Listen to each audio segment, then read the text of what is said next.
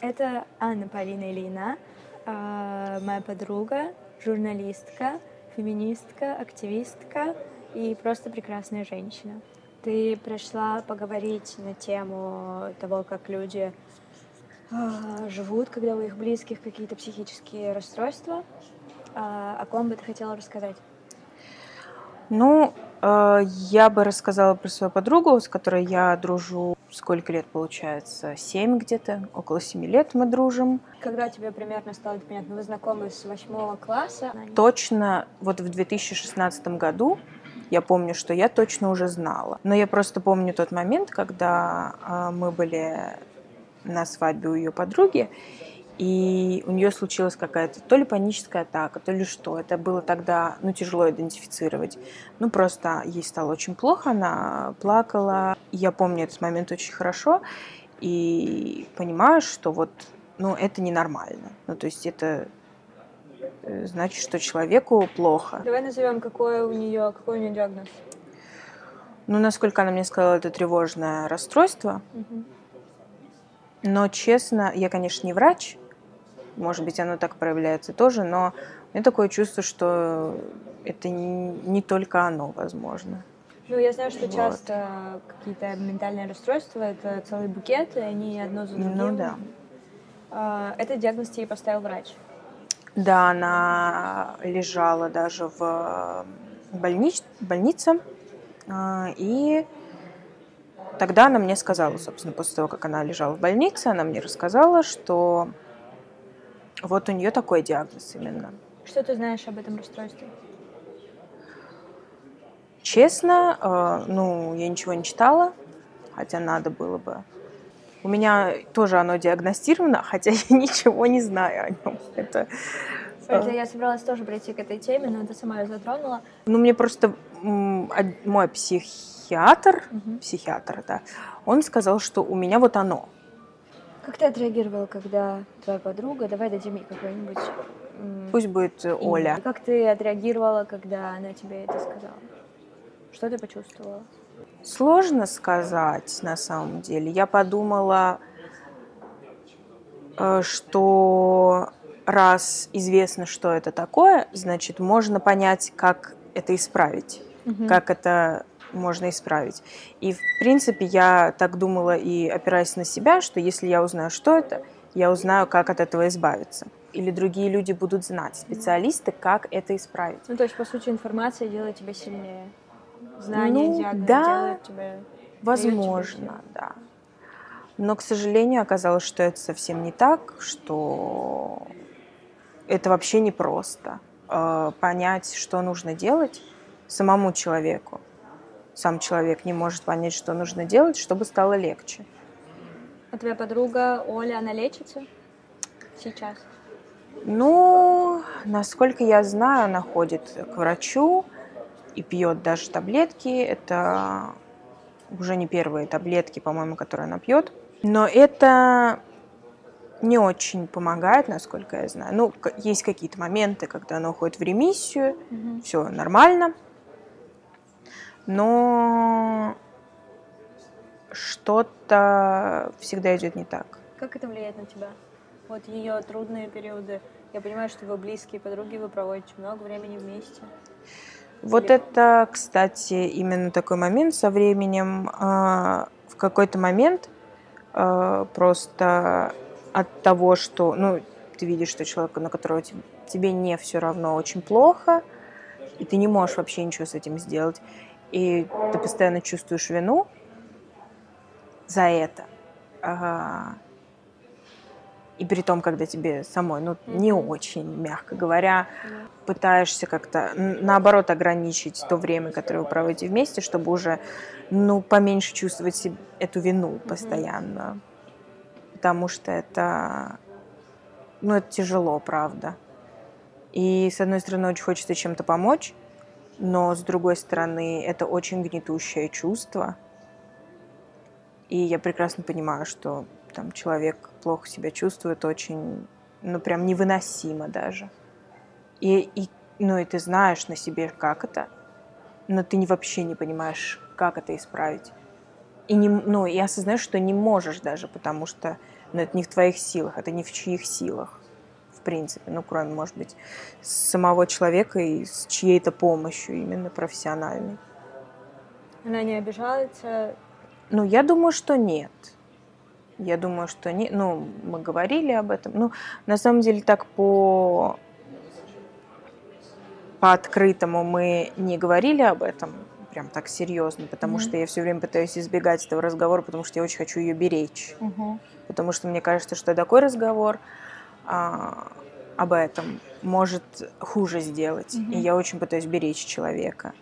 Но, с другой стороны, мне кажется, что ну, потворствуя слабостям, mm-hmm. я делаю хуже. А вы обе ходите к психотерапевту? То есть у вас есть терапия? Сейчас я не хожу никуда. Насколько я знаю, она ходит к врачу, и вроде как даже это терапия, но угу. Я не знаю, насколько это помогает. Но, может быть, это не тот человек, не тот врач. Ну да. А Всякое ты никогда не обсуждала со своими терапевтами ее, ваши отношения? Да, я обсуждала это. И ну, мне говорили, в принципе, то, что ты там не обязан э, чувствовать вину за других людей, потому что ты, в принципе, не можешь помочь физически да. никому, э, кто себя так чувствует. Ну, это уходит постепенно, но просто у меня есть, у меня есть э, еще две близкие подруги, которые тоже ну, больны, ну, стигматизировать я, конечно. У которых тоже есть ментальное да. расстройство, я поняла. И вот от одной из них я вообще не чувствую никакого чувства вины. То есть я, ну, мы можем говорить в любой момент, угу. и не будет этого гнетущего, ужасного ощущения, и мы всегда можем поговорить. Угу в любой момент и поддержать друг друга. Но с другими людьми почему-то такого нет, хотя и, и это тоже как-то почему-то вселяет чувство вины, потому что вот с кем-то все нормально, а с кем-то ненормально. Почему так? Я хотела тебя спросить, э, как это все на тебя влияет в быту? Ну, просто это скорее не в, не в каком-то приступе, а что-то, например, просто ну, человеку очень плохо это видно, и невозможно никак развеселить, угу. ничего не помогает, никакие слова, там, ни действия, ничего, и просто видишь, что человеку плохо. Ну, или ну, в быту то, что человек постоянно опаздывает, систематически опаздывает, э, и она потом говорит, что там я сидела и не могла встать, там не могла mm. то, не могла все, и я понимаю, что это очень тяжело, это, ну, я понимаю это. Были ли у вас какие-то тяжелые, ну, вот самые тяжелые какие моменты были? Были ли какие-то разговоры о, может быть, суициде или... Постоянно, постоянно. Иногда мне кажется просто, что человек ко мне обращается только когда что-то плохое случается. Mm-hmm. Прям много про селф-харм было, прям в красочных подробностях. И, конечно, это очень больно слышать. Конечно, это очень, ну, это до слез доводит. Это, это очень больно. Как ты справляешься с этим? Никак. Никак, честно, никак. У меня руки опускаются в такие моменты, если честно, просто и все. Я не знаю, что делать. Ну а как проходит какая-нибудь из таких ситуаций? Вот, что ты обняла ее, например? Ну да, ну я пытаюсь как-то шутить, может быть, что-то говорить. А ты не боишься, что если ты пошутишь после темы суицида, она закроется? Ну, бывают такие мысли, наверное, но... Просто, наверное, ты такой человек, что для тебя юмор это способ, способ Ну, возможно, с да. Ситуацией. Но просто тут не знаешь, что делать. Тут не знаешь, правда, что делать. Ну, просто быть рядом там. Ну, как-то мы меньше, все меньше, меньше общаемся. Это не значит, что человек мне перестал быть дорогим. Мы очень мало видимся, но потому что это очень тяжело становится. Но это не значит, что я там человека люблю меньше. Просто это, ну, это очень тяжело вывозить. Я понимаю. И, и просто непонятно, как это делать. Я же не могу пойти переучиваться на психиатра. Ты говоришь, что у тебя у самой есть проблемы, причем такой же диагноз. И Чувствуешь ли ты, что ты можешь с ней об этом поговорить? Я вообще не люблю таким делиться. Я берегу людей в принципе, потому что я понимаю, что это очень тяжело слушать, как твоему человеку, которому, которым ты дрожишь, плохо. Вам трудно строить диалог? Не то, чтобы он есть, когда мы говорим о таких вещах. Или ты боишься что-то сказать, или ты уже ну, устаешь, не, это невозможно. Вот. Ну а если это отвлеченно какие-то вещи, типа сериалы, книжки, кино, там какие-нибудь сплетни, это все как обычно, как у обычных людей. Какие симптомы есть у ее расстройства? Ты уже сказала про панические атаки, э, ты сказала про self-harm, суицидальные мысли, какие еще? Ну, я не знаю, можно ли это причислить, но там расстройство пищевого поведения, скорее всего. Не знаю, как мой врач говорит, что слезливость это тоже mm-hmm. какой-то симптом. Паранойя, наверное. Mm-hmm. Прям паранойя дикая. В какой-то социальной ситуации, типа, ой, все меня, э, все меня ненавидят, я никому не нравлюсь и, и т.д. Ну, такая неуверенность, но это такая паническая прям неуверенность. Сказала, что у тебя есть еще в окружении люди с э, ментальными расстройствами. Да. Э, ты назвала, сказала, что у тебя есть минимум две подруги. Ну, вместе вот с Олей три, получается. Три подруги.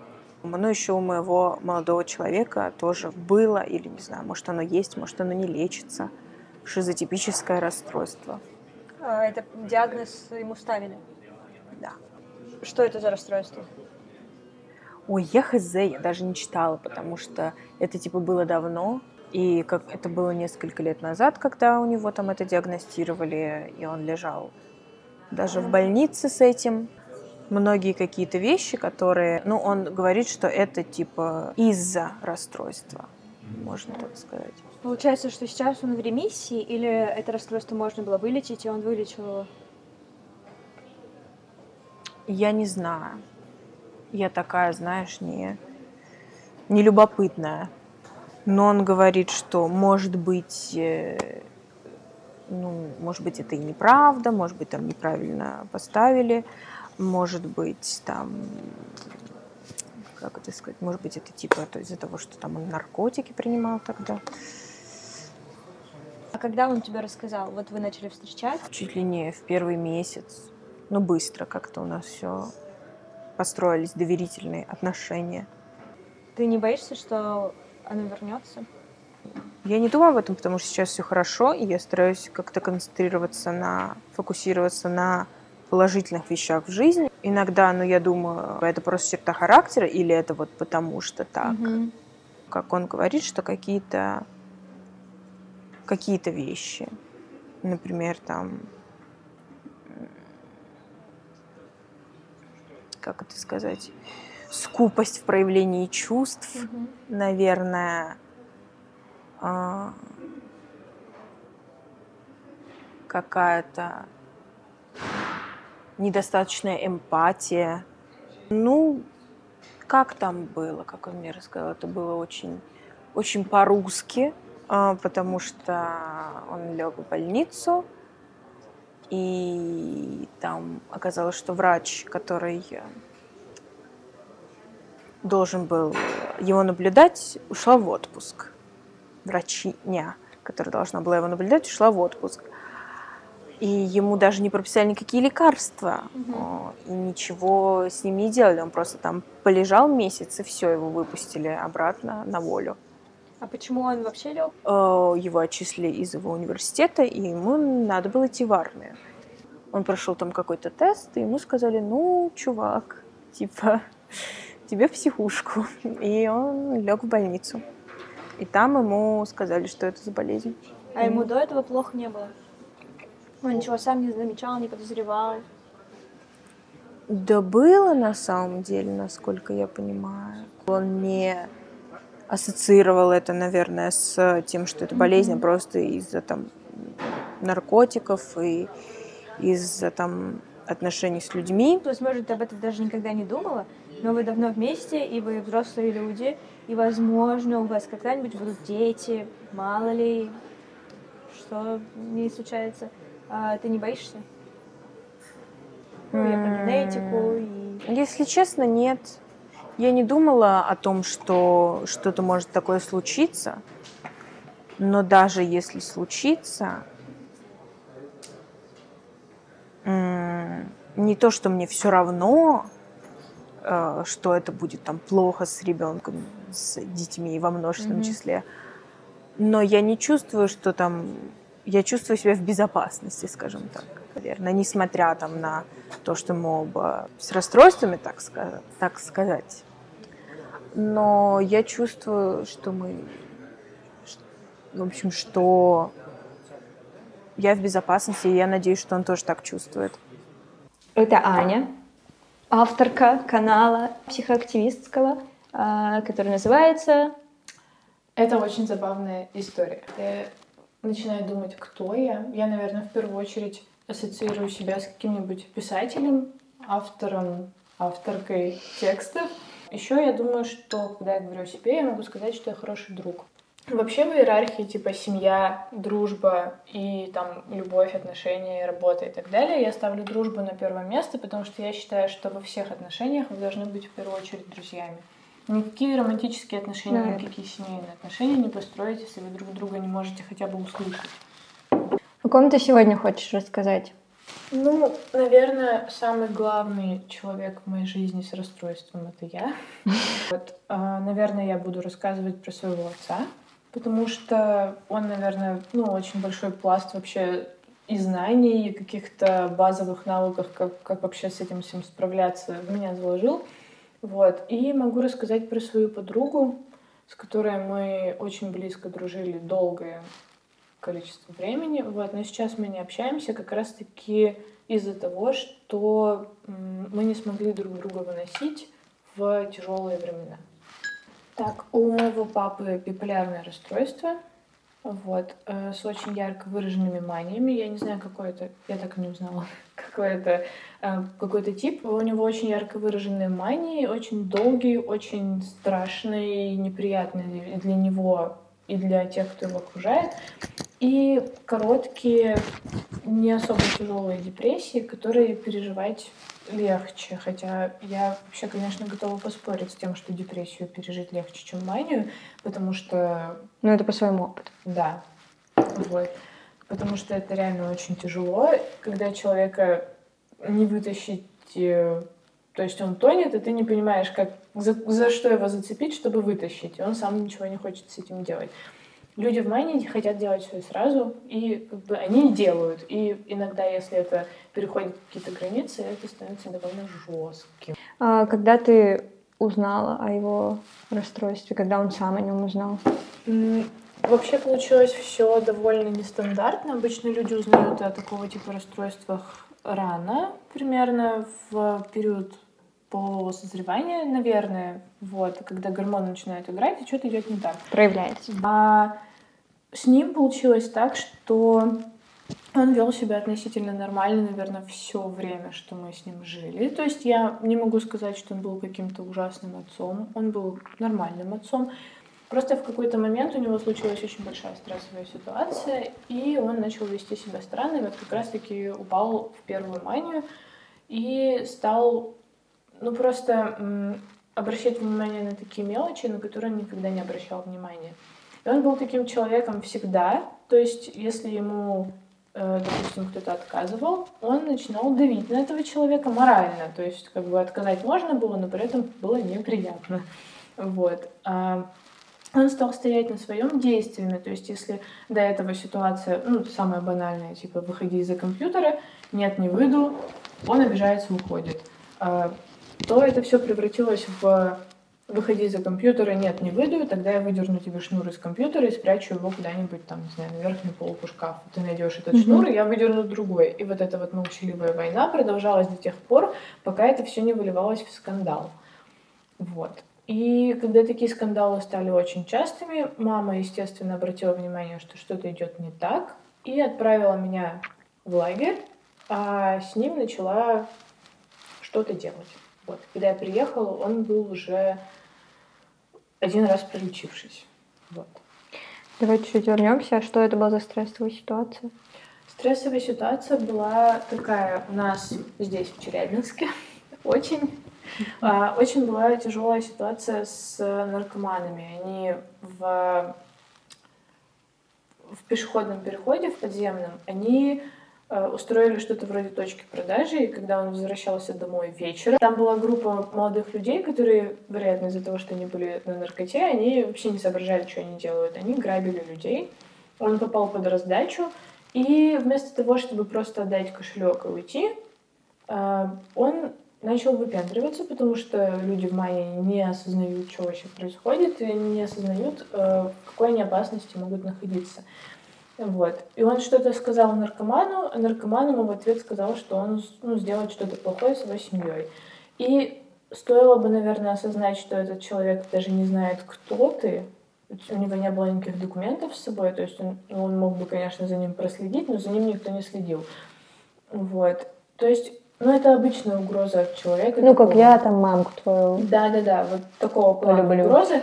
Но на ней зациклился очень сильно, и вот именно вот этот стресс переживания за свою семью его и заставило выйти как бы из, из зоны комфорта и начать делать странные вещи. Он ударился в религию, Э, видимо, пытается найти какое-то спасение. Вот. Эм, начал выкидывать книги типа «Мастера Маргариты», потому что ему казалось, что они какие-то сатанинские.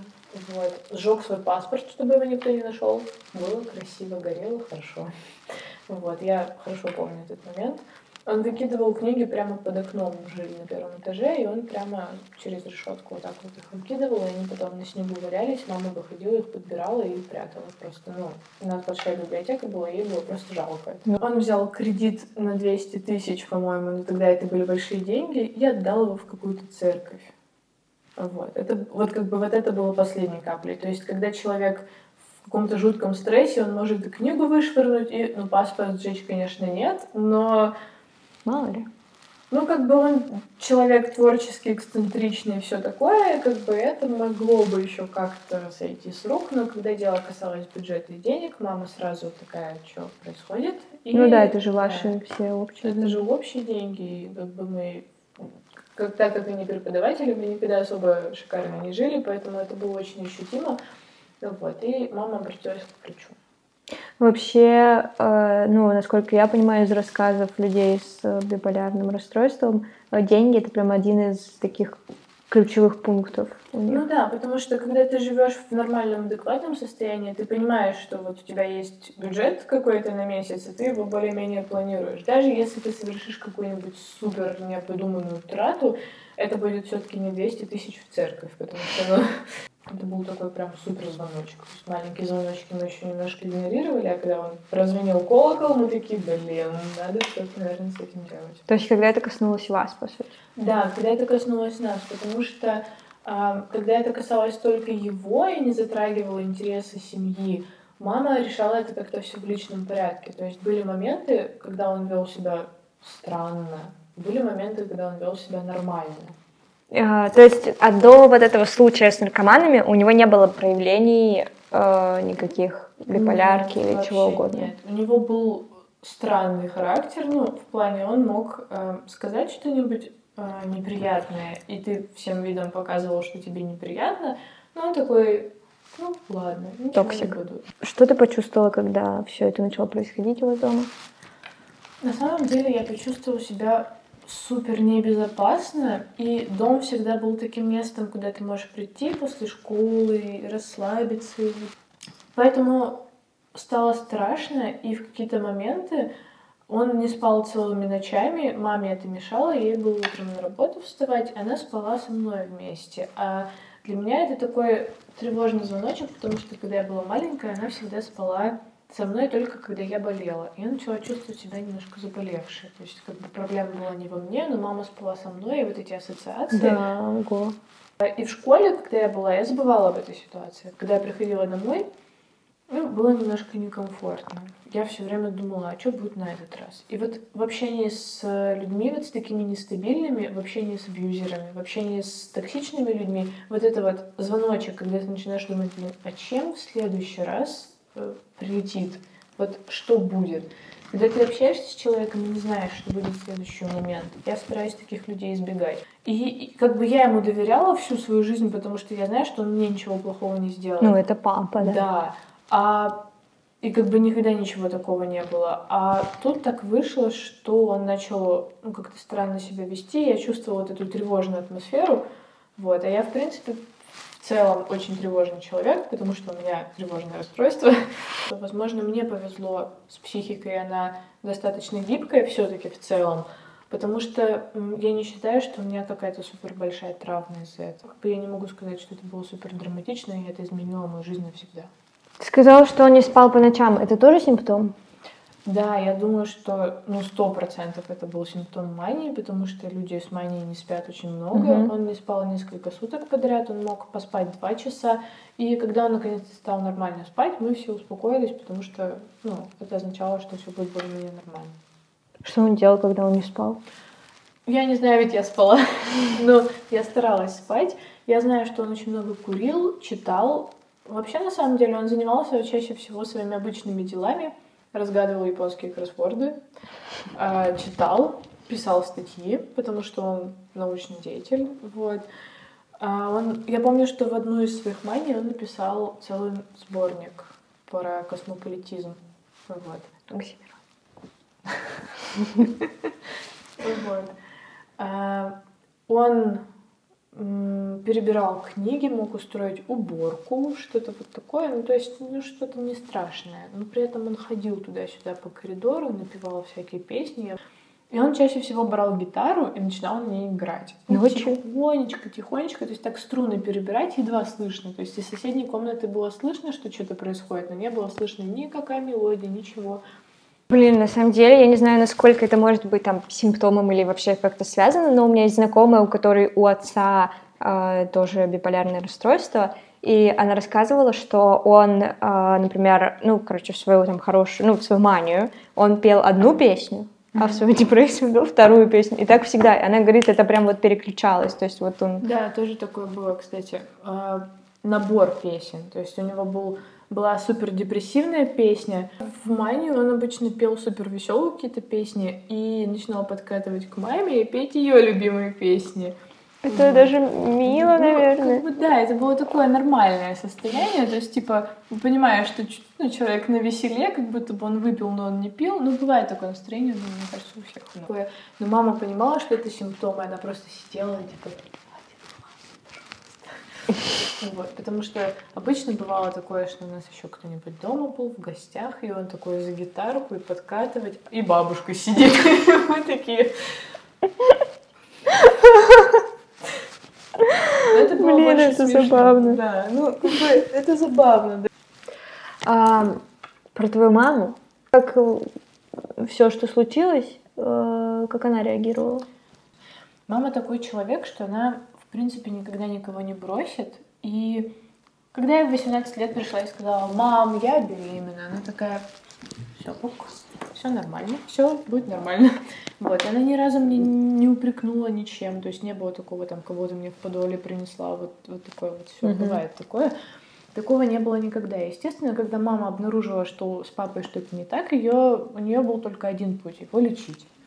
Вот. Она наверное, переживала это все очень тяжело. Поэтому она ему помогала. Это занимало у нее очень много сил и ресурсов.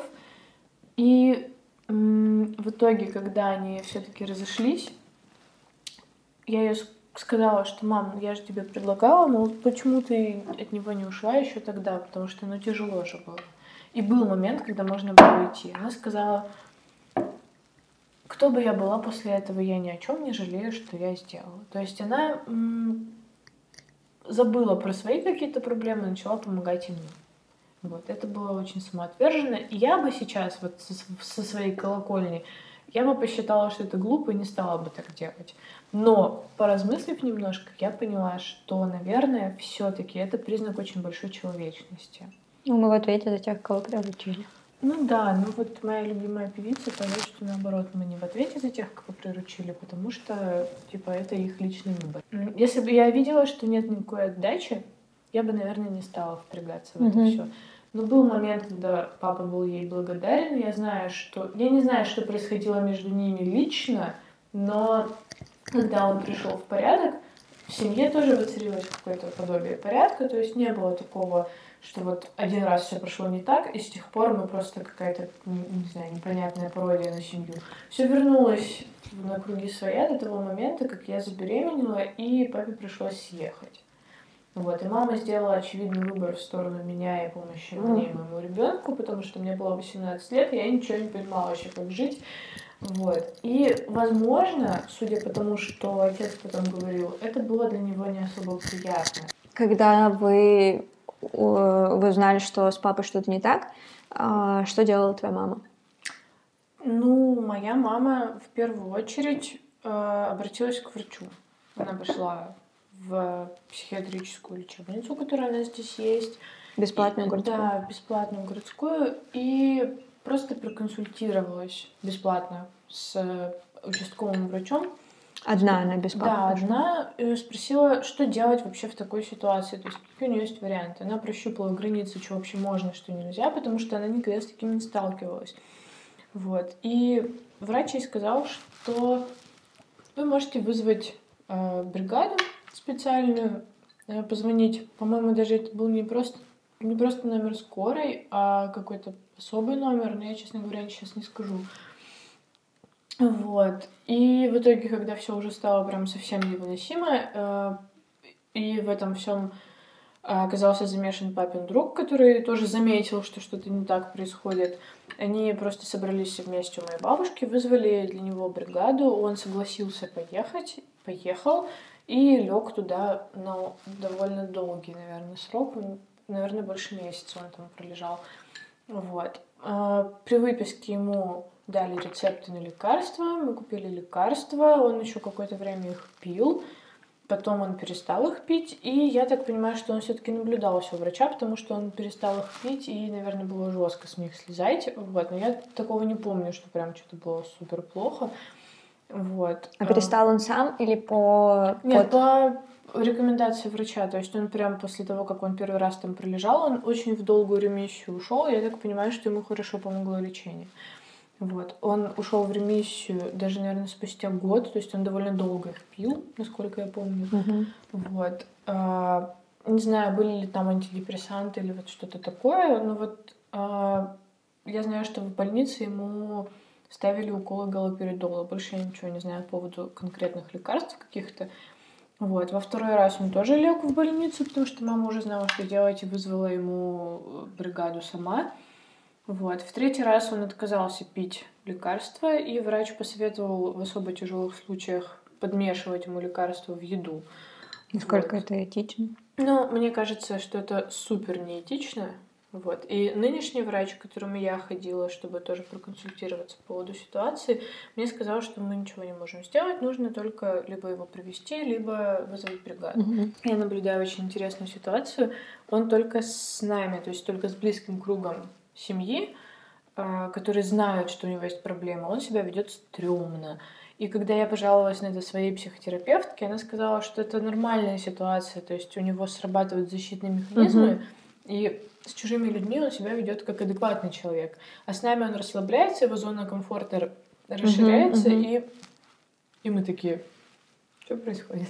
Давай подытожим, какие у него, э, сем... ну, какие вообще, что с ним происходит в мании и что с ним происходит в депрессии. Давай сначала в мании. Он плохо спит, он делает какие-то странные вещи, о которых мы чуть позже поговорим. Mm-hmm. Что еще? Uh, он uh, тратит деньги. Да, он тратит деньги, он очень быстро и взбудораженно разговаривает, у него становятся какие-то прям и движения быстрые, вот все. То есть по нему физически заметно, что что-то не так. То есть, возможно, какие-то люди просто так себя ведут, а он обычно очень спокойный, mm-hmm. он становится очень резким. Вот. А в депрессии он ведет себя нормально, адекватно и спокойно, просто он ничего не делает, у него мотивация на нуле, он курит, спит, лежит. Угу. Все, больше ничего. То есть, э, как бы это ужасно не звучало, э, мне кажется, что депрессия для него гораздо безопаснее, чем мании, потому Мгм. что суицидальных мыслей у него нет, не было. У него есть просто огромный упадок сил после мании. Ты говорил, что все его выходки э, замечала только семья. Э, Что это было? У тебя канал, это очень забавная история, и там много забавных историй. Что можешь рассказать несколько? Ну, Даже если повториться. Мгм. Ну, в последний раз э, это была не совсем забавная история, это была стрёмная, но забавная история. Он приехал с дачи с ведром э, полным цветов. Вот, бабушка достала цветы, чтобы поставить их в вазу, а на дне э, ведра сидел живой ежик. Ёж. Ежик, да, еж. Ну, по отношению к мне была только фраза «перечитай Тараса Бульбу» с намеком, что типа я тебя породил, я тебя и убью. Ты писала э, про нож. А, да, была одна ситуация, когда я была в одиннадцатом классе. Мы очень сильно поругались с ним. Он сидел на кухне, напротив кухни уже выход, коридор. Я уже обуваюсь, и что-то колкое ему такое неприятное говорю. И он в порыве эмоций какой-то тоже неприятный берет нож с со стола и кидает мне под ноги. То есть, ну, по факту он бы ни за что не смог в меня попасть. Но просто он швырнул первым, что пришлось ему под руку. Это был первый и последний раз, но он тогда очень сильно меня подкосил, прям безумно. Я звонила бабушке, его маме, чтобы рассказать эту ситуацию, и она мне не поверила. Еще моя любимая история про яблоко.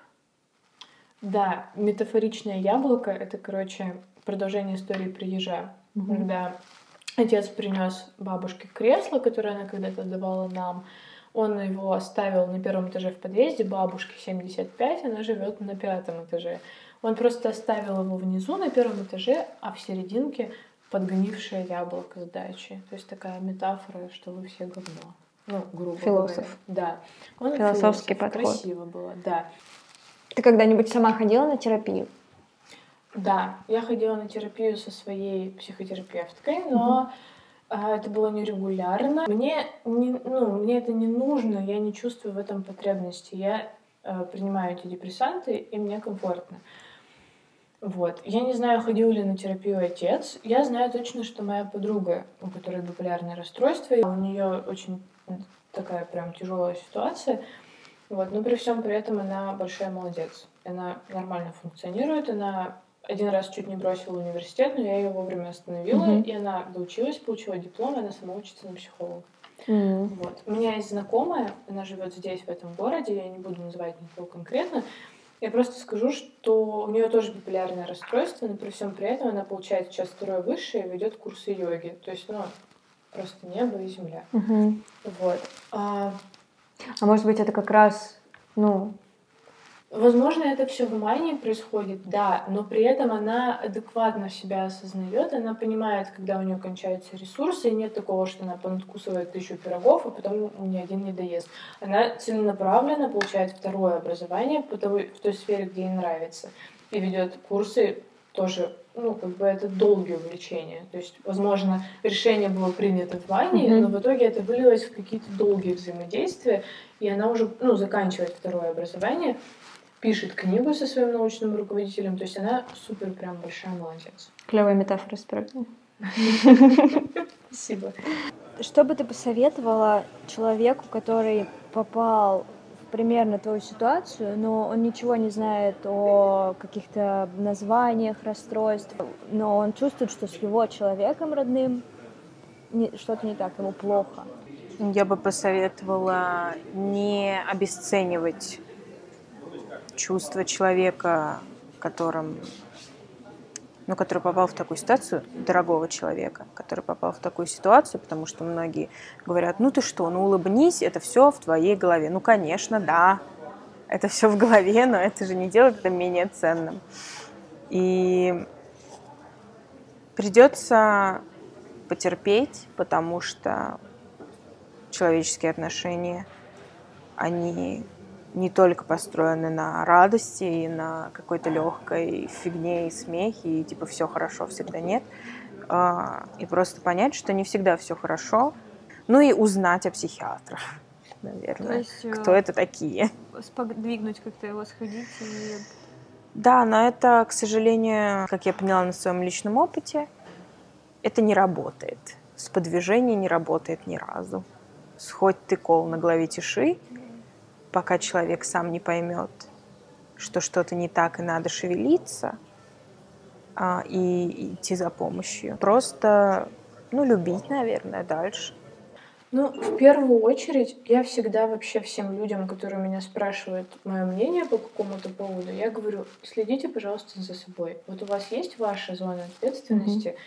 Следите за собой, за, за другим человеком он последит самостоятельно. То есть ну, мы все взрослые люди. Если это ребенок, это вообще другой вопрос. Это, мне кажется, вообще отдельная тема для разговора. Если это родители, нужно не забывать, что это в первую очередь взрослые люди, которые сами отвечают за свою жизнь. И свою жизнь класть на алтаре вот этого вот всего и ставить на себе крест и только помогать, больше ничего не делать, это стрёмное решение. Зачем? В самолете все говорят, наденьте сначала кислородную маску на себя, потом на, на ребенка. ребенка. Да. Нужно, чтобы у тебя был ресурс э, решать проблемы, тогда все ну, более-менее сложится. Если у тебя ресурса нет, ты никому помочь не сможешь. Поэтому нужно следить за собой. Как думаешь, есть ли что-то такое, в чем особенно нуждаются люди с ментальными расстройствами, в чем от их близких? Я думаю, это от человека зависит. Кому-то больше нужно внимание, а, а кому-то наоборот, чтобы их оставили в покое. Мне кажется, что им нужно в первую очередь понимание, что в какие-то моменты действуют абсолютно не они. То есть, если бы я воспринимала все слова, которые мне говорил отец или которые мне говорила подруга на свой счет, мы бы не общались никогда в жизни больше. Mm-hmm. Вот. А понятно, что нужно ограничивать токсичные взаимодействия и что мы можем, имеем право э, не общаться с такими людьми. Но если это твой родной человек, если это твой родитель, например, ты же не можешь просто вычеркнуть из своей жизни, как будто бы его никогда не было. Нужно понимать, что человек не контролирует некоторые свои действия. Вот. А чтобы... Это чтобы обезопасить себя в первую очередь. А, чтобы как-то помочь этому человеку, наверное, нужно прислушиваться к тому, какие у него вообще посылы, то есть замечать какие-то, возможно, суицидальные настроения. Вот это очень важно депрессивным людям. А людям в мании, ну, если возможно их тормозить, наверное, нужно их тормозить. Если невозможно их тормозить, наверное, нужно вовремя подставить плечо, когда они берут кредит на 200 тысяч или что-то такое. Чтобы ты в качестве эксперта я пригласила клинического психолога и инстаграм-блогерку Анастасию Бутенко. Мне кажется, на самом деле, э, я, я бы даже разделила на две части твой вопрос. Мне, mm-hmm. мне так будет понятнее, и вообще люди, мне кажется, тоже будет очевиднее, хотя это не очевидно до этого. А, тот кусок, где у человека есть диагноз, поставленный психиатром, и тот кусок, где люди не знают, угу. что э, их близкий болен, э, и они просто находятся условно рядом с человеком, которому плохо. Там есть небольшие разницы в том, что будет видеть близкий, угу. э, потому что условно вот эти вот спектры депрессивных расстройств настроения, это скорее то, когда я как условный человек близ, близкий того, кто болеет, угу. э, перманентно вижу картинку, в которой Человек не знает, что он хочет, э, ему ничего не доставляет радость. Э, в тяжелых ситуациях это я вижу с утра человек лежит, спит, я прихожу вечером, человек лежит, спит. Э, часто такая очень повышенная чувствительность ко всему тексту, который я произношу, слезливость. И это может вызывать разные чувства. Потому что в зависимости от моих личностных особенностей как близкого, я могу раздражаться, я могу расстраиваться, я могу подключаться, собственно, к этому состоянию mm-hmm. тоже, да, и так, собственно, обычно с детьми происходит, мы автоматически включаемся в маму или папу, который болеет, и так переносим на себя это mm-hmm. состояние вместе с ним. Вот. А если мы говорим, например, там, про тревожные расстройства, то я скорее буду видеть как близкие, что меня все время дергают, mm-hmm. что меня так ну, очень навязчиво, типа там скажи, что сделать, скажи, куда пойти, скажи, как как, а все ли нормально, а может быть, ты умрешь, а что мы будем делать, если ты умрешь, а если я умру. чаще это вызывает много раздражения, нежели чем сочувствие. Сюда очень сложно подключить, подключиться, если у тебя нет опыта своего угу. э, понимания тревоги. Но просто если мы говорим про бар, то бар, э, помимо депрессивных стадий, фаз, есть еще и гипомания и мания. То есть это тогда, когда человек находится в стадии такой очень активной ажитации. Типа он не спит, э, у него повышенная физическая возбудимость, ему трудно сидеть, он все время что-то хочет, он хочет работать, играть, заниматься сексом, все по кругу, и это очень так может не проходить. Mm-hmm. Прям, то есть этот человек будет очень мало спать, и на самом деле э, со стороны это выглядит как, о, похоже, ему хорошо. Mm-hmm. Потому что этот человек, в общем-то, и переживает то, что ему хорошо сейчас, просто это может очень сильно аукнуться потом. Mm-hmm. Ну и оно и аукается, если это бар. Вот.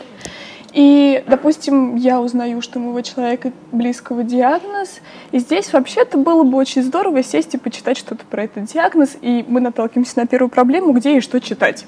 Потому что открываешь Google, а там ну, тут типа там он умрет, я не знаю, там это фигня, нужно больше работать. Ну, то есть очень много разной да. информации, которую очень сложно найти.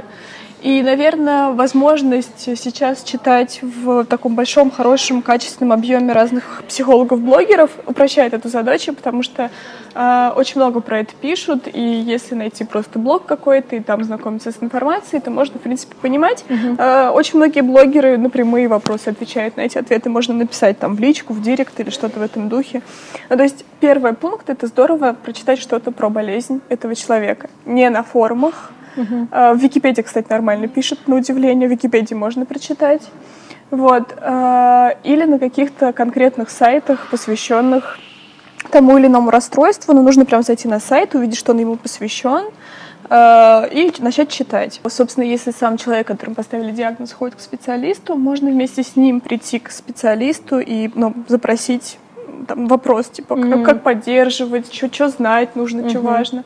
Вот, потому что большинство из них дает эту нужную обратную связь, и психиатры ее дают, если, правда, мы не говорим о психиатрах общей практики, которые работают в ПНД или uh-huh. больницах, они не, ну, потому что у них там поток, и не до этого. Uh-huh. Если мы говорим о частно практикующих, то они дают эту обратную связь, они помогают, они рассказывают, как это устроено. А, в частности, если мы говорим о депрессии, я очень рекомендую на Ютубе посмотреть лекцию Роберта Сапольски он, э, это, это просто будут лучшие полтора часа вашей жизни, даже если у вас нет депрессии, потому что с таким юмором так просто объяснить, как это устроено, это просто невероятно, он прям очень крутой. А, после того, как вы узнаете, что это за диагноз, а, здорово вообще-то к этому отнестись серьезно. А, потому что близкие, не близкие, а, собственно, сами больные очень ранятся, а самый популярный текст в духе «Я не верю в психологию», ну, какой-то странный у тебя диагноз, ты, наверное, больная или больной. Ну, то есть вот э, любые какие-то куски, где мы несерьезно относимся к тому, что происходит с человеком, приводят к тому, что мы ухудшаем состояние нашего близкого, увеличиваем нашу дистанцию, вероятнее всего приводим человека к беспомощности. Ну и на самом деле для себя-то мы тоже здесь ничего не получаем, потому что человек не в состоянии нам ответить на это. Он не в состоянии сделать, чтобы ему было легче разом, да, и что-то в этом духе. Поэтому так отнестись к этому серьезно. Вот. А, ну и какой-то совершенно, мне кажется, очевидный пункт. Э, спросите, чего ему нужно. В смысле, может, может, может быть, он уже знает ответ на этот вопрос. Некоторые не знают, особенно в депрессивном состоянии, но в целом знают. А что делать, если он узнал диагноз, но не хочет лечиться, mm. не хочет mm-hmm. ничего узнавать или даже не признает mm-hmm. этот диагноз, mm-hmm. отрицает его. Э, на самом деле это такая нередкая проблема, когда люди отрицают то, что с ним происходит, на самом деле просто боятся. Боятся неизвестности, собственно, как бы далеко мы не продвинулись в популяризации психологии и психиатрии, люди все равно очень плохо вырубаются, как это устроено, и знаешь, такая очень частая картинка, человек приходит на прием говорит, кажется, мне нужно пойти к психиатру, если что, я не боюсь к нему идти. Uh-huh. День на втором приеме говоришь, ну пошли к психиатру, первая реакция такая, типа, yeah. я не могу, yeah. страшно. Да, ну то есть как бы это даже в проекте может в голове выглядеть как окей, а когда мы доходим до дела, там сразу же подключается, а вдруг я все-таки справлюсь сам. Мгм. А, то есть это правда часто. И здесь, наверное, нужно поддерживать в духе, ну, в смысле соглашаться, что это страшно. А, ну, так, знаешь, это что-то про валидизацию вот этого переживания. Ну, типа, вообще-то нормально, что ты боишься, я тоже боюсь. Но я не хочу, чтобы тебе было плохо. Давай пойдем. Давай, давай хотя бы начнем думать про это. И так мелкими шажками в сторону. Давай почитаем про вот это, давай продумаем про вот это, давай сходим там к тому психологу, с ним еще поговорим, потом еще раз поговорим и еще раз. Ну, то есть через какое-то постоянное говорение про это люди обычно расслабляются, потому что понимают, что они не одни. А Чем больше они про это узнают, они понимают, что это, в общем-то, не так страшно, как кажется, если не читают формы. То вот, вот как бы, да, потому что форма — это вообще самое страшное, с чем можно столкнуться в духе. Заби- Вот это самое любимое. э, Пациентам назначают э, препарат. Они такие, хорошо, приходят домой такие, не знаю, там, за лофт. Так, за лофт. И дальше вот, короче, у них есть список. Мы умерли, у меня был там, не знаю, припадок, Да, да, инфаркт, да. инсульт, и это лучшее, что было в моей жизни. И у них там, ну, типа, коротит вообще. Так что... Вот. А, ну да, и в смысле, чем больше человек начинает про это как-то узнавать, тем больше у него появляется желание все-таки что-то пытаться справляться с этим. Э, Если человек, даже признавая диагноз, вот говорит, что нет, никогда не пойду к психиатру, либо психиатр его попугает, либо ему это неприятно, либо ему это некомфортно, вот общение само. Что делать? Да. Можно ли как-то еще? Наверное, если бы ко мне пришел близкий такого пациента, который бы говорил ему такой текст, э, я бы с ним говорила в сторону ну, того, что ты не можешь на самом деле повлиять на решение этого человека. Э, Ты не можешь его вылечить своим желанием того, чтобы ему было легче. Ты можешь его поддержать, но не можешь его вылечить. Да, и в смысле, сколько бы мы с ним не разговаривали, если там человек совсем-совсем в крайней степени против, так мы с тобой находимся в зоне того, что ну, принимаем решение, мы готовы дальше или нет. На самом деле это не совсем то решение, которое, правда, можно принять в одиночку, потому что э, человек в депрессии, находясь в ней, эм, не просто один с ней живет, он ее действительно приносит в отношения. Мгм, и это касается, да, двоих людей. И лечишься и ты или нет, это не только твое дело, если мы в паре. Да, потому что, ну, как бы я тоже здесь остаюсь. Просто другое дело то, что я как условно здоровый могу это отрефлексировать, а там человек, которому, который в депрессии, которому плохо, не может. Ну, то есть ему кажется, что это только его дело, его тело и все остальное. И здесь, наверное, действительно стоит говорить там про то, как, как, как мне быть с тобой, там, что мне тяжело, что я там хочу, чтобы было лучше, и что, ну, в смысле, это касается не только тебя. А, Есть э, некоторые люди, которые считают, что это манипуляции, но я не очень вижу в этом манипуляции, просто потому что это часть моих отношений тоже с этим человеком. Он не изолирован со своей депрессией, он вообще-то с ней со мной в одной квартире со мной находится и лежит на этой кровати и рыдает вместе со мной, да, ну то есть это от меня требует этой вкладывания туда. Вот. Есть ли какие-то секретные ходы? Ну, кроме разве что подкидывать, продолжать информацию, но это может вызывать с той стороны такое очень интенсивное отторжение. Ну, то есть, скорее, это что-то про то, что как уже про себя здесь заботиться, находясь с человеком, которому плохо. Эм, А если э, человеку плохо, он готов лечиться, но он э, принимает решение, что надо изолировать себя, от, вот, не, не- не приносить вред, как в «Мастере Маргарите». Он не может прислать ей письмо из э, психиатрической клиники, потому что, ну как же так, она расстроится, ей будет плохо из-за меня. А она готова как бы и расстраиваться, и все всё что угодно, но главное, чтобы быть с ним и знать, что с ним происходит. Ага. И такое часто, правда, действительно бывает, потому что в том состоянии, когда там у тебя депрессия или тревога очень интенсивная, или особенно люди с бар, которые узнали, что у них бар, напугались, то, что у них есть маниакальные или гипоманиакальные стадии, фазы, э, они такие типа «я оп- опасен, не хочу». А, Чаще всего это продиктовано тем, что у людей ну, что-то уже немножко поломано в коммуникации, или такая поломанность в сторону гиперзаботы, такой очень интенсивный друг о друге. Или, ну, типа, боюсь там просто навредить, а часто это про ребенка, туда куда-то, если есть дети, относится. Вот, и здесь, наверное, если я как близкий буду давить, то я скорее могу вызвать, правда, еще более интенсивную реакцию отторжения. Но это что-то про такую очень открытость со своей стороны. В смысле, я не хочу тебя отпускать, потому что хочу о тебе заботиться. И я понимаю, что мне плохо, но я хочу, чтобы мне было плохо вместе с тобой. Uh-huh. Мне, мне нехорошо от того, что тебе плохо, но я хочу быть вместе, потому что там вот важно оставаться в этом. Uh-huh. Ну и на самом деле никому легче не становится от изоляции, становится только хуже, потому что вот я плохой, я должен быть один, и тогда там что мне навредить, и в итоге они такие сидят по разным комнатам, квартирам странным, страдают, и там ну, только хуже. Ну и в смысле здесь скорее такая открытость туда, про то, что хочу быть с тобой, в смысле хочу, чтобы тебе было легче, хочу там разбираться с этим, и такая включенность в этот процесс.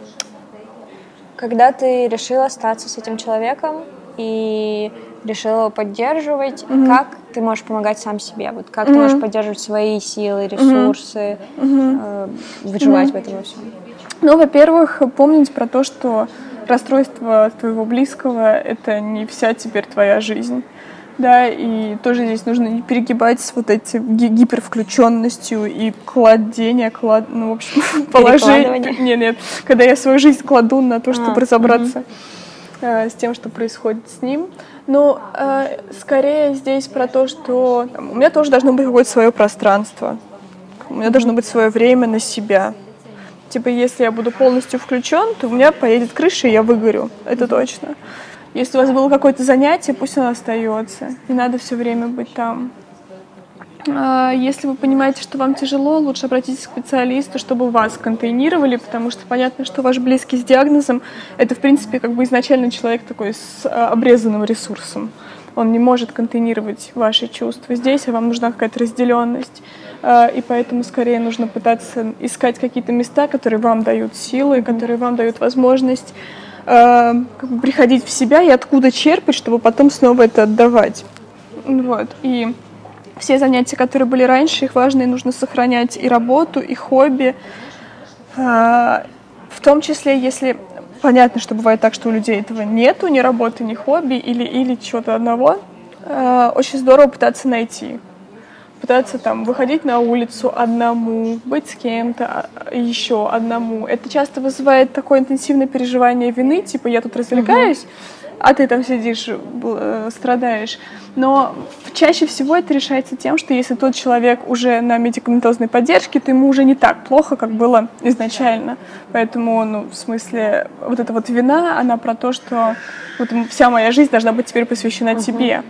И здесь важно уже тогда действительно идти к специалисту и разбираться. Потому что не должна. Угу. Мы все-таки хоть и вместе, но не должны полностью так завязываться на истории с болезнью. То есть такое забота о себе максимально должна здесь присутствовать. Потому что вот вы сейчас являетесь реально ресурсом для того, кому плохо.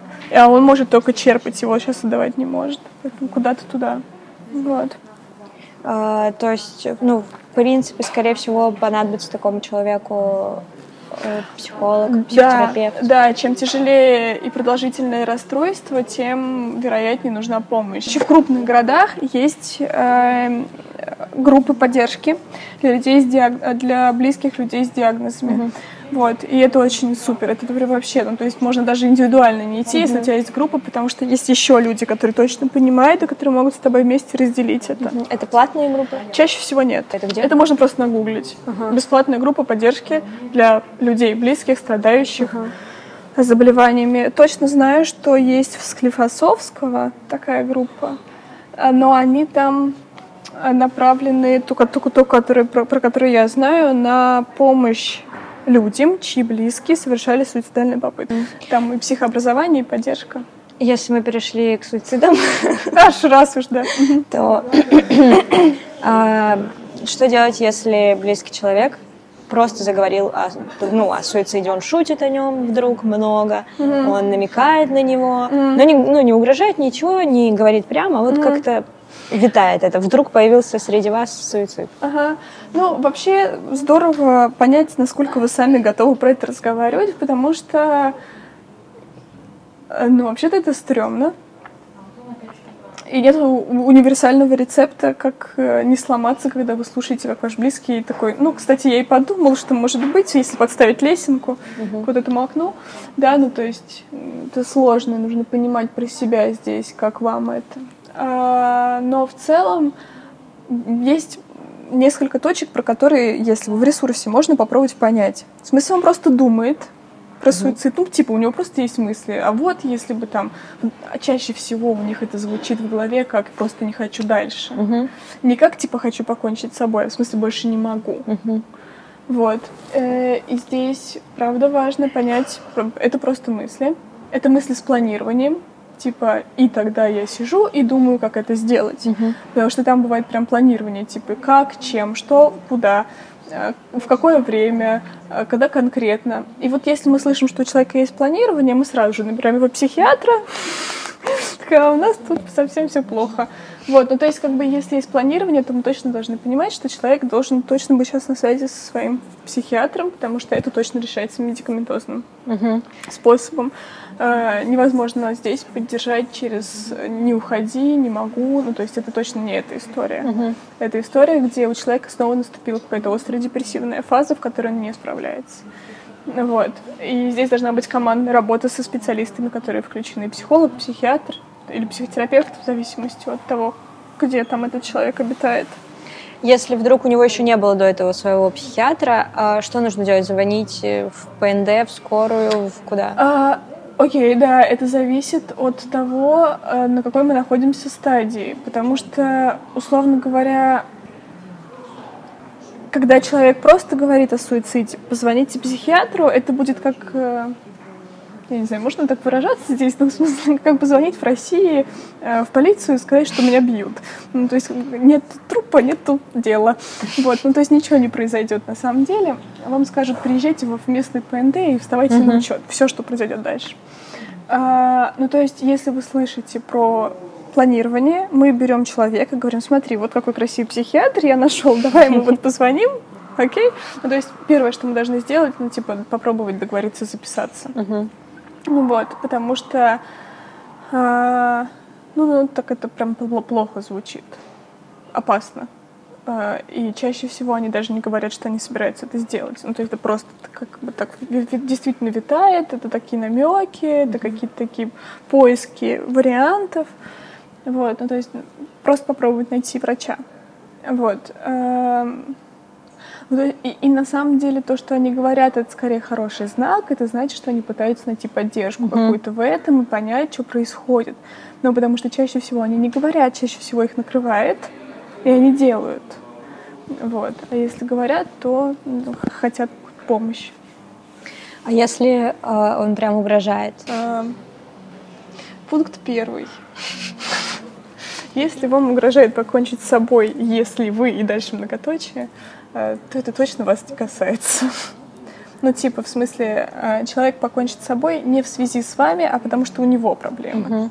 Это точно не ваша вина и не относится к угу. вашим действиям. Вы не э, дополнительное, не знаю, нечто, которое должно быть слеплено с этим человеком, и вы ничего ему не должны. Ну, то есть, если вам угрожает таким способом, вероятнее всего, вам либо придется очень долгое время выстраивать отношения обратно, чтобы человек больше так никогда не делал, mm и это может занять очень много времени. Ну, в смысле, вами как-то жестко манипулируют. Угу. Это правда может пугать, и человек правда может чувствовать очень большую ответственность. Вот. Но если тот, кто угрожает покончить с собой после того, как вы уйдете, у него явно были настолько большие проблемы, которые точно не были связаны с вами. Mm-hmm. Ну, то есть у него просто большие проблемы. Вот. Э, и из конкретных действий есть два варианта. Э, если вы понимаете, что вы хотите уйти, вы уходите, ну и просто через какое-то время пишете там, волнуюсь как-то, надеюсь, ты в порядке. Mm-hmm. Просто проверить, утихомирить свою тревогу. Mm-hmm. Второй вариант, э, слушай, чувак, я останусь просто для того, чтобы дождаться, когда ты успокоишься. Mm-hmm. Я дожидаюсь, пока ты успокоишься, и заканчиваю с тобой отношения. Ну или не заканчиваю, но в смысле, и мы идем к специалисту, но что-то про то, что это должно быть более радикально, uh-huh. чем, окей, я останусь, только там не умирай. Uh-huh. Это должно быть какой-то точкой, которую нельзя пропустить, ее нельзя проигнорировать, потому что это сказывается на все отношения потом. А почему так бывает, что люди очень часто притягиваются, когда у них есть какие-то расстройства, то есть в паре часто или друзья. Я думаю, здесь очень много факторов, в частности то, что э, вопрос о том, что такое психическое здоровье, как много здоровых людей, uh-huh. он вообще открытый. Ну, то есть, ну, типа, мы правда живем в такое время, где вообще, ну, как так, легализовано болеть. Более или менее это уже не вызывает такое, как прокаженного отталкиваться. И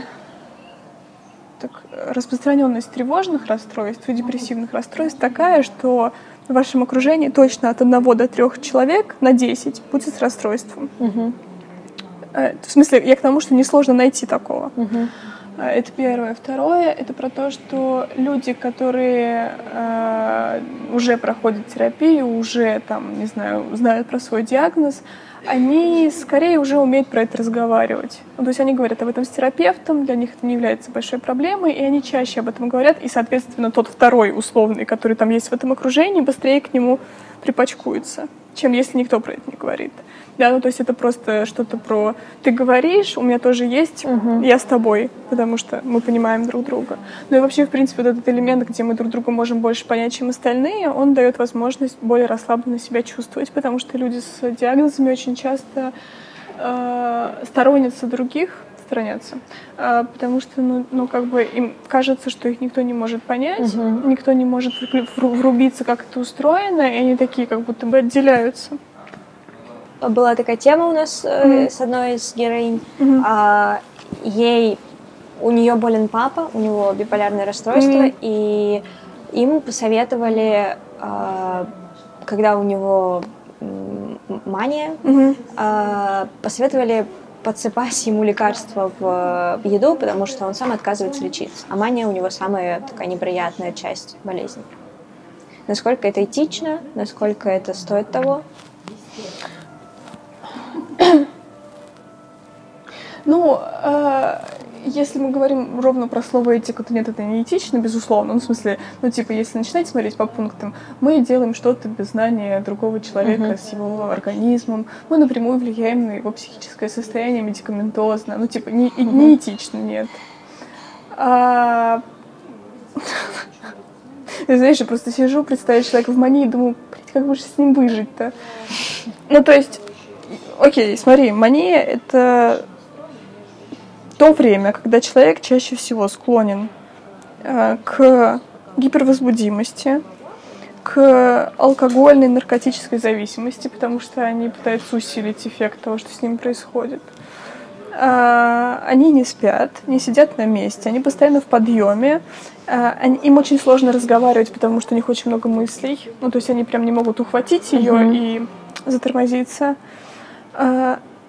И это не просто вот он такой, он не может сидеть спокойно, ему нужно что-то делать. И э, очень страшно, что люди вообще не критичны в этот момент к своему состоянию. Они, в принципе, не понимают, э, что что-то не так. Смотри, есть гипомания и есть мания. Гипомания — это когда у человека сохраняется социальное функционирование. То есть они не все-таки сохраняют здесь больше критичности, uh-huh. чем в мании. Мания — это совсем когда... А, прям... я поняла. Вот. И условно говоря, если у человека вообще нет никакой критичности, то он правда не будет принимать таблетки, потому что его типа прям прет. Это вот прям как на колесах сидишь на каких-нибудь да. прям очень суровых. Вот. И понятно, что от этого страдают все вокруг, кроме него. Ему хорошо, всем вокруг очень плохо. И, наверное, если бы передо мной стоял выбор подсыпать или не подсыпать, я бы подсыпала. Ну, потому что э, человек должен принимать лекарства. Как все-таки правильно мания или мания? Почему? И так, и так говорят. И так, и так. Парься, вообще да. нет разницы. Угу. А, если ты узнала, угу. узнал, что у твоего близкого, у твоего молодого человека, жениха, мужа, угу. а, какое-то расстройство, угу. насколько это угу. вообще опасно, насколько угу. нужно пугаться за будущих детей угу. или уже настоящих детей? Не все, но большинство расстройств, особенно личностных, и, э, ну, собственно, да, и расстройств этого э, эмоционального mm-hmm. спектра передается э, по наследству. Э, ну и, в общем-то, бояться можно. Но, правда, другой вопрос, что если мы вспомним, что скорее есть недиагностированные, нежели чем угу. здоровые, у нас у всех в той или иной форме есть предрасположенность ко всем расстройствам. Угу. С этим нужно смириться, принять как данность. У всех есть предрасположенность. А, безусловно, если там какое-то тяжелое личностное расстройство, не знаю, там пограничное, нарциссическое, то нужно понять, что очень много ответственности лежит на том, кто условно здоров. Угу. И вот этот человек должен быть, правда, хорошим родителем для своего ребенка. Не идеальным это невозможно, но хорошим. Угу. И хотя бы как-то нивелировать вот эту разницу. А... Невозможно наверняка узнать, будет ли ребенок болеть или нет. Это никак не проверить, даже если сдавать генетические тесты. Там, там есть только какие-то, ну, в смысле, не вот, вот эти расстройства, а какие-то более серьезные, проявляющиеся в старости. Вот про них можно узнать, mm. а про эти нет. А, безусловно, наличие любых расстройств повышает значительно, в принципе, а, заболеваемость просто потому, что ребенок, который растет с родителем, который болеет, просто это видит. Он видит это как способ справляться точнее не справляться, способ не справляться со, со, да, со стрессом, со сложностями. Поэтому тот, кто условно здоров, э, берет на себя, правда, больше ответственности такой. Но это невозможно исключить э, за происходящее с ребенком. А, безусловно, это и про контакт родителей между собой, про договаривание, про понимание тем, кто болеет, что происходит.